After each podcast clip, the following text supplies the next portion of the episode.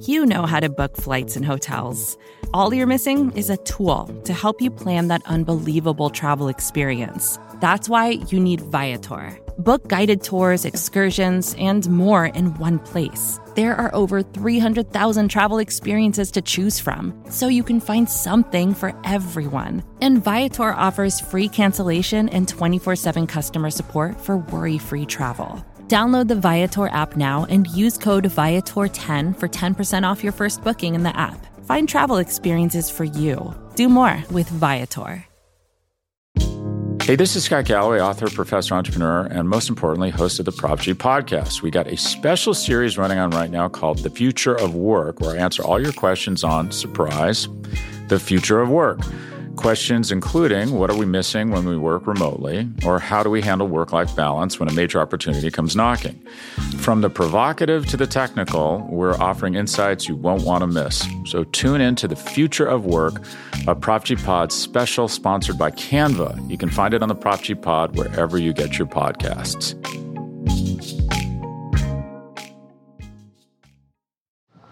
I cannot sit idly by in Atlanta and not be concerned about what happens in Birmingham.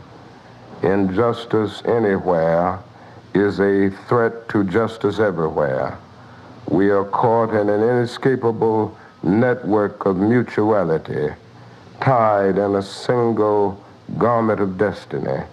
Whatever affects one directly affects all indirectly.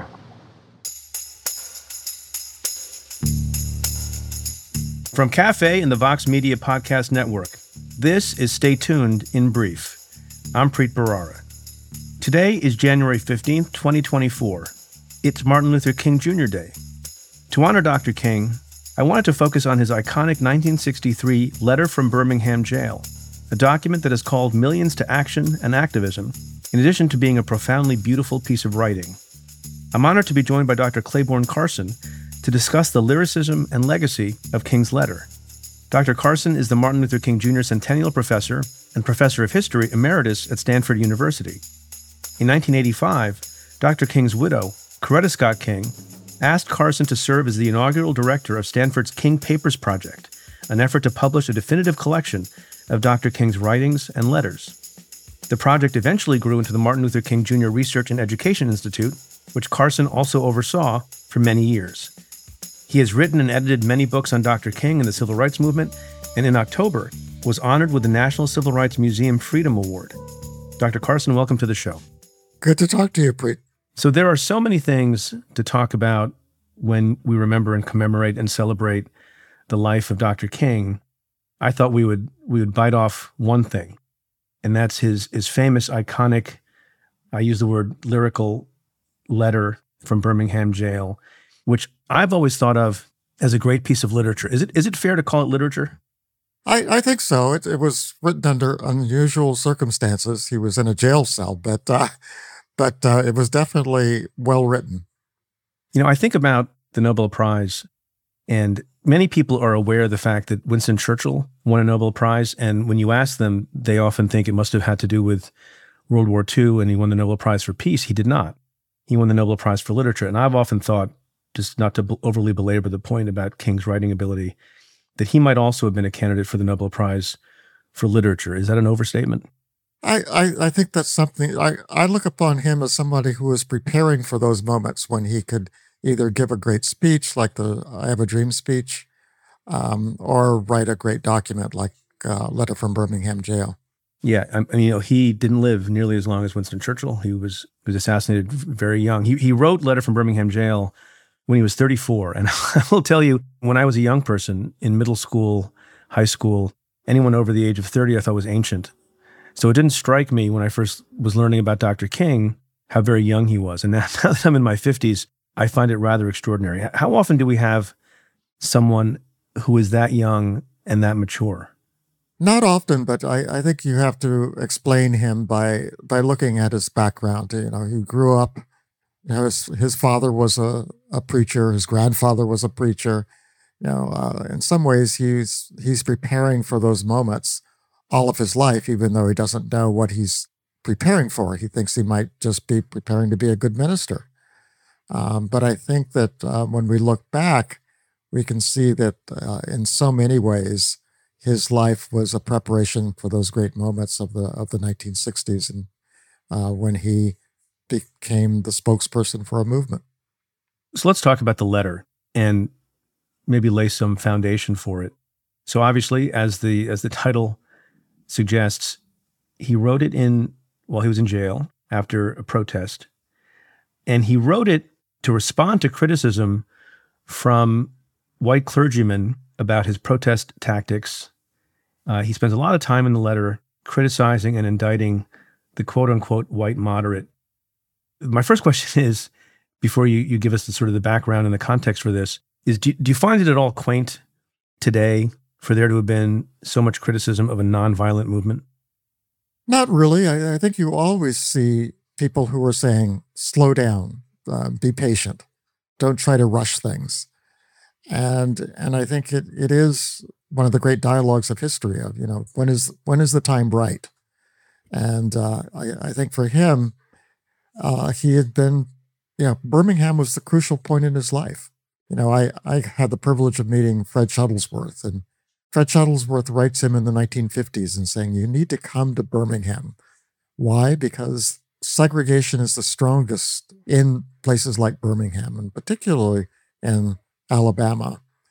And Birmingham is its strong point. And if you can break segregation there, you can break it anywhere. Now, King gets this letter, I think, in 1957, and he kind of puts it aside because he said things are tough elsewhere. Uh, the last thing I want to do is you know, the Freedom Riders went to Birmingham and they all got beaten up and, uh, you know, a lot of bad things. Your your own home, Fred Shuttlesworth, he would say uh, they blew it up uh, while you were inside it. You were somehow that one percent of the people who can survive their entire house being blown up and come out of it without even getting injured. So you you've had a lot of luck, but uh, Birmingham is a dangerous place. It was called Bombingham in the movement. Yeah. Because uh, uh, many of the segregationists knew how to use dynamite. Um, there was a lot of mining in, in Alabama. And uh, so a lot of the um, anti integration activities were involved blowing up people's homes if they moved into the wrong neighborhood, blowing up Shuttlesworth's house. Uh, so uh, ultimately, we, we know later bombing the 16th Street Baptist Church and uh, killing four young girls. So, uh, so it was a very dangerous place. And Martin Luther King was hesitant to go there. Fred Shuttlesworth saying, You've got to come here. Um, Martin kind of fails to do very much in Albany, Georgia. And I think it's only after that that he, he says, You know, I really have to respond to Fred Shuttlesworth trying to convince me to come to Birmingham. And in in that year, he he makes his effort to bring the movement there. Uh, unsurprisingly, he gets a strong opposition. You know, that's that's the year that uh, you know the the governor of Alabama, George Wallace, you know, segregation now, segregation tomorrow, segregation forever. Uh, he's he's the police chief there is a staunch segregationist. Uh, so he knows he's going to face a strong opposition. And sure enough, um, simple protests don't work. They just throw people in jail when he comes there in April of 1963. And then he faces the problem of do I go to jail and do I protest? And especially after he receives an injunction uh, saying that uh, if he goes to jail, he won't even have a trial. You know, one of the things about an injunction for anyone is that if you break it, uh, all the judge has to say, you broke my injunction, you're in jail until I let you out. So that's what happens on, uh, it comes around Easter Sunday. You know, he decides he has to break the injunction. Sure enough, he's thrown in jail. And then he picks up the newspaper and finds out about this letter, this cautionary letter from the, the white clergy in town, basically saying, be patient. We're, we're with you. Yeah, go slow. Go slow. Uh, you're rushing things. And I think that that sets him off.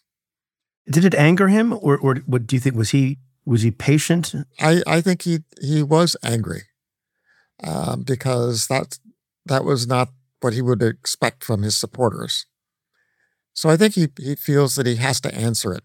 And, and by the way, no one else in in his organization thinks, "Why are you wasting all this time?" Uh, I, I worked for a long time with Clarence Jones, his lawyer.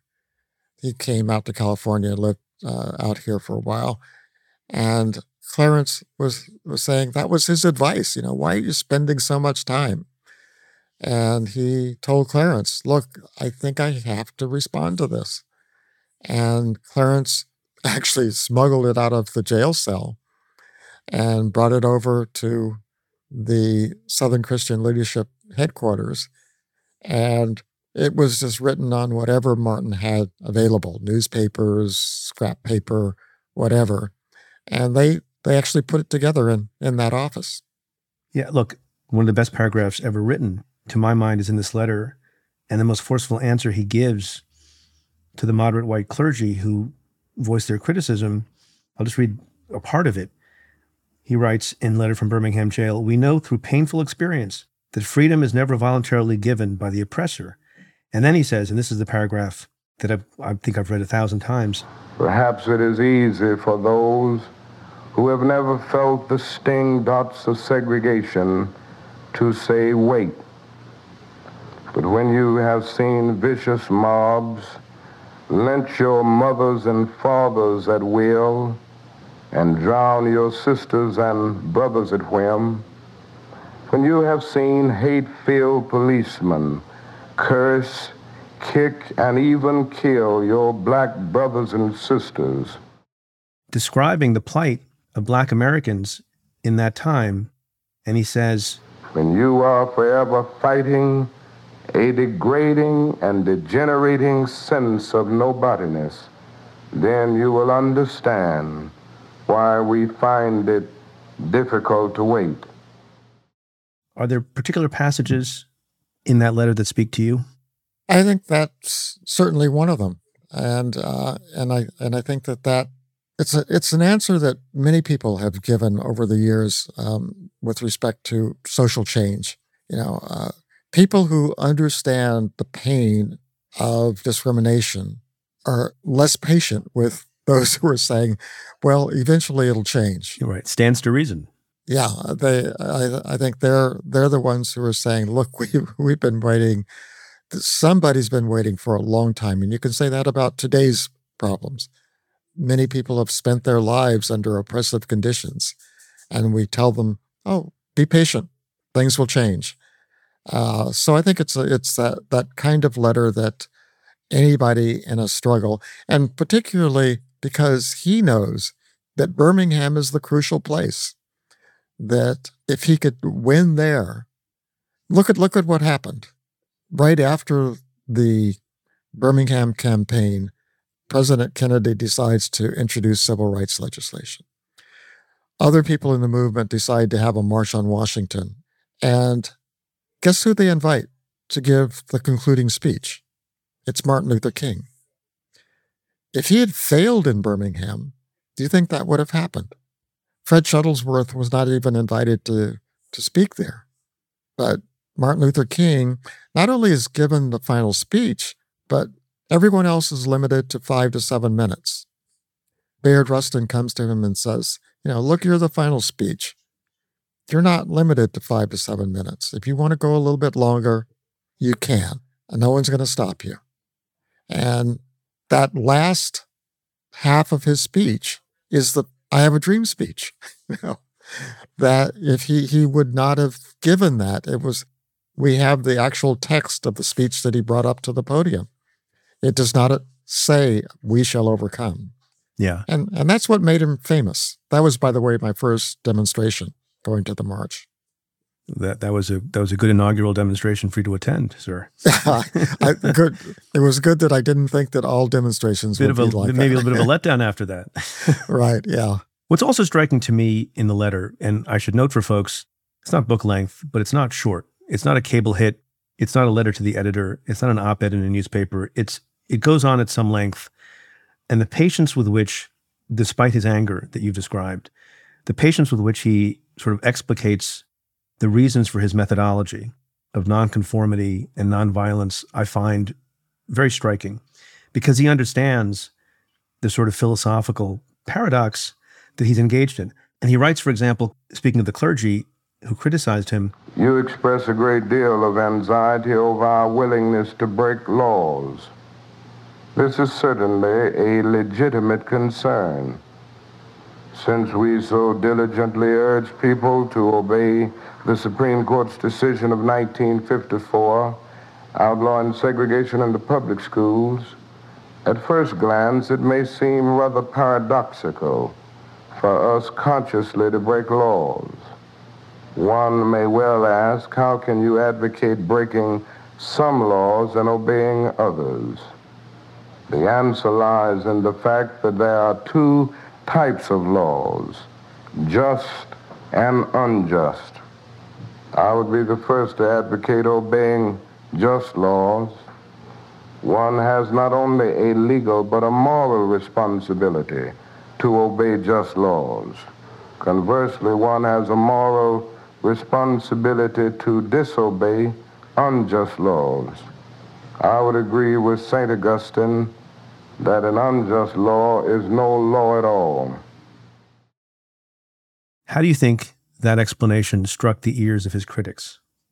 I think eventually they were uh, embarrassed that they had questioned him.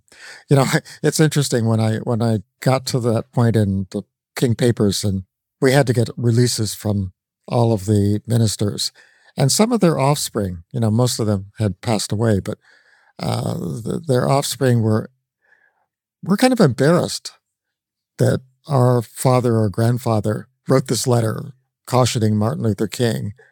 And I said, well, you know, yes, you have to understand that, but we have to print their letter because it helps explain his letter. And uh, so, so I think that this is something that has continued, and and you know, no one wants to be the last person to recognize injustice. You know, and no one wants to be the last person. At some to, point, to people say, get on the bandwagon when they see Yeah, where the but- wagon is going, right? Yeah, yeah. And and I think with that letter also, Martin Luther King, it, it didn't become famous immediately. He sent it to the New York Times, and their first response was, "It's too long. We can't, we can't, Right. we can't publish this." And uh, you know, other newspapers turned it down, and uh, so it was initially published in some publications with very little circulation. Uh, so it took months and maybe even years before people recognized how how important that letter was. And as you pointed out, there are phrases that are used here that eventually became very famous and quoted. We've read some portions of it that are that are less well known, but one of the most famous, and I don't know if he coined it for this letter or if he borrowed it from someplace, but we all know it now. Injustice anywhere is a threat to justice everywhere. And he goes on to say, We are caught in an inescapable network of mutuality, tied in a single garment of destiny. Did he have an awareness, do you know, of, I've now used this word twice, but I'll use it a third time because I think it is warranted, that his lyrical ability brought people along in the movement? Or was it a distraction in some way, his, his style, as opposed to his substance? Aren't you really just talking about what a good minister is? Yeah. You know, I I'm I'm not a person who goes to church often, but I've heard, you know, a number of ministers, some of them good, some of them not so good, but the ones who are good are the ones who say something memorable. Yeah. And it might be simply making you think about how do you make moral choices. And it's it's a difficult thing to do. You know, simply being religious, as as we can see from this example, the critics are religious people. So simply being religious doesn't necessarily mean that you're going to make the right choice in all circumstances. And I, and I think we should remember that, that, that it doesn't make you perfect. It just makes, it gives you a lot more tools to think it through. And, and I think that that's one of the things that gave King an advantage is that that's what he had been doing throughout his professional life. It wasn't that long, but you go back to his earliest speeches and they all present people with moral choices. You know, he he's using religion as a way of teaching people how to make those choices. And that's something that's that's quite different from uh, many ministers, uh, by the way. Yeah. Uh, not all of them have that mission. Before we go, I just thought since we are speaking for the holiday where we commemorate Dr. King, and I think there's there's essentially unanimity about the value and merits of celebrating this person on this day. But one of my earlier memories when I was growing up in the 80s, when I started to become someone who watched the news and think about current affairs, you want you want to remind people how tough a battle that was and how as recently as the 80s there were lots of people who did not think this person should be honored with a holiday. You know, I, I think that it's it's even more than that. It, it's you know, one of the things that might be striking to many people is to understand that this had a political cost. You know, the for the people who supported the civil rights legislation. The 1964 election was the last time that a majority of white Americans voted for a Democrat. Yeah. Uh, that hasn't happened since. And we have to think about that, you know, that it, it's, it's almost like uh, not only King paid a price, he was assassinated, but many people have paid the price of standing up for what they think is right. And it's, and it's a continuing process. And uh, I think we need to think about that even in today's world, that it, it is sometimes difficult to make the right choice and stick with it. That is absolutely true. On that, on that note, Dr. Carson, thank you for your scholarship. Thank you for all your work in keeping the legacy of Dr. King alive. I commend Letter from Birmingham Jail to anyone who hasn't read it. And even if you have, and it's been a while, it's worth reading again. Thank you so much. Thank you.